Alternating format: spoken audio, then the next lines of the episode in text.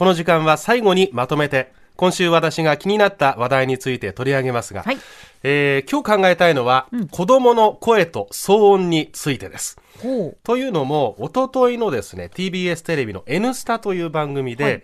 今、子供の声は騒音ではないということを政府が法律で定めることも視野に検討に入ったというニュースが放送されていたんです。う。うん。えそんなことを法律する法律にする必要があるのかっていうのが私の最初の感想なんですけれども、うん。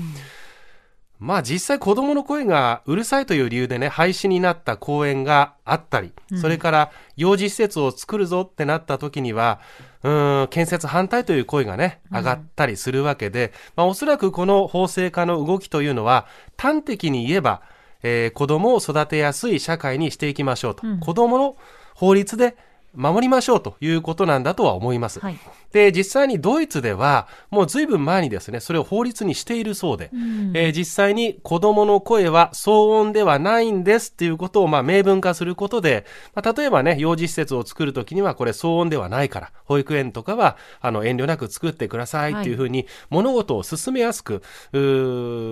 なったというメリットもあるそうです。ですから、そういう話を聞くと、まあ、法制化することには一定程度の意味はあるんだろうというふうには思います。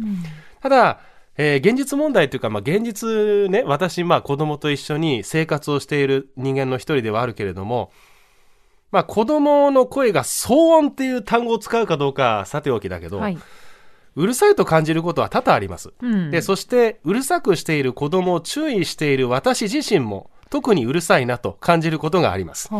えーそれからやっぱり人の目っていうのはいつになっても気になるもので、まあ電車の中とかね、図書館とか、本来みんな静かに過ごしたいと思っているような場所に子供を連れて行った時に、なんとなくこう視線を感じて、本当は怒りたくはないんだけれども、我が子を怒っているようなふりをしている自分も大嫌い。うん。うん、まあいろんなことは考えますよね。だからそのうるささっていうものを第三者がですね、騒音と感じるのか、それとも賑やかで元気ねと思うのかは、本当に人それぞれ受け取り方は異なると思います。で、私重要なのは、その受け取り方がそれぞれ違うんだっていうことを、双方が共有することっていうのが大事なんだと思うんです。要は、えー私が言いたいのは、今回のニュースにあったように、ルール、法律にした方がいいのか、あえてルールにしない方がいいのか、まあ、この辺意見分かれるところだと思うんですけど、僕はね、やっぱりルールがないことによって、お互いに、まあ、喧嘩あるかもしれないけど、探り合いながら考える余地っていう、この余地の部分がすごく大事だと思うんですよ。うん。で、騒音の定義をじゃあどう考えますかっていうところなんだけど、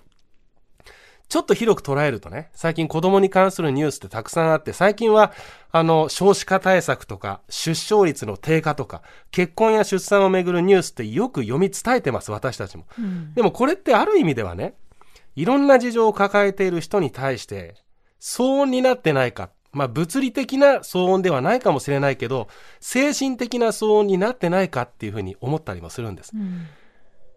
で、まあ私自身も、まあ子供が欲しくて結婚したんですけれども、まあしばらく子供ができない時期があった時なんかは、はい子供の声のうるささっていうよりも、子供がそれこそニコニコ笑っていたり、うん。子供を連れて歩いている夫婦なんかを見るとね、騒音ではないよ。騒音ではないけど、私自身が勝手になんかこう、うーってこう窮屈になる感じっていうのはあったんです。だから、騒音っていうのは物理的なものなのか、いや、それ以外にも、もっと広い意味でいろんな考え方、捉えようがあるんだっていうことをまずは理解することが大事だと私思います。で、話ちょっと戻るんですけど、まあ子供に害が及ぶようなことはあってはならない。けれども、いろんな付き合いとかやりとりがあることで、気の持ちようっていうのは変わるんだと私思います。だから苦情を言う側も、苦情を言われる側もですね、そこには生活があるわけですから、もちろんあの子育てしやすい社会をっていう、それに私は異論ないです。でもそういう概念的な子育ての理想と、それから声の大小とかうるさいというね、物理的な側面というのは、これはあのごっちゃにしない方がいいんじゃないかなって。つどつど私は話し合う場を持つことが大事なんじゃないかなって思ってます。